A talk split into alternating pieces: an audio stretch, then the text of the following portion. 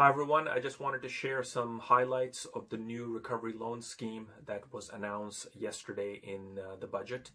Uh, the scheme starts on 6th of April, so once um, the CBILS and all the other um, uh, bounce back and everything ends, the scheme will start on 6th of April. Um, some of the key points and characteristics and things about um, the scheme is that um, it is um, a scheme where you can borrow up to 10 million pounds. The but it can be as little as a thousand pounds if you're dealing with say asset finance and invoice finance. For term loans, you're looking at starting at 25,000. So the limits vary based on the product.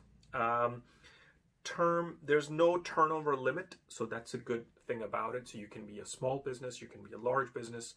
So whatever size business you are, there is no turnover restriction on this scheme. So more businesses and more people can take advantage of this um, this scheme. Uh, as far as the length goes, so the maximum term is six years. Uh, but if you're using something like asset finance or invoice finance, then you're looking at a three-year term.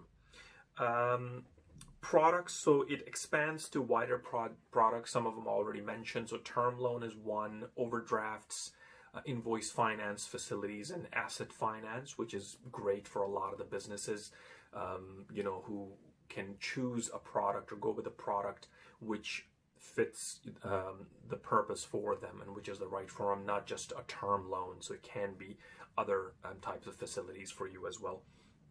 Um, the other thing with this scheme is that the interest and fees they have to be paid. So unlike you know we saw with CBILS and a bounce back where you could defer the payments and defer the interest and any fees. With this, you will have to um, start paying all the interest and fees from the outset. Um, the other good thing about this scheme is, um, which a lot of people wondered and asked about straight away, is this scheme is open even if you have taken advantage of bounce back or CBILS or um, CLBILS. So if any of the schemes you've already used in this past 12 months, you're still eligible for this scheme and you can take advantage of this scheme.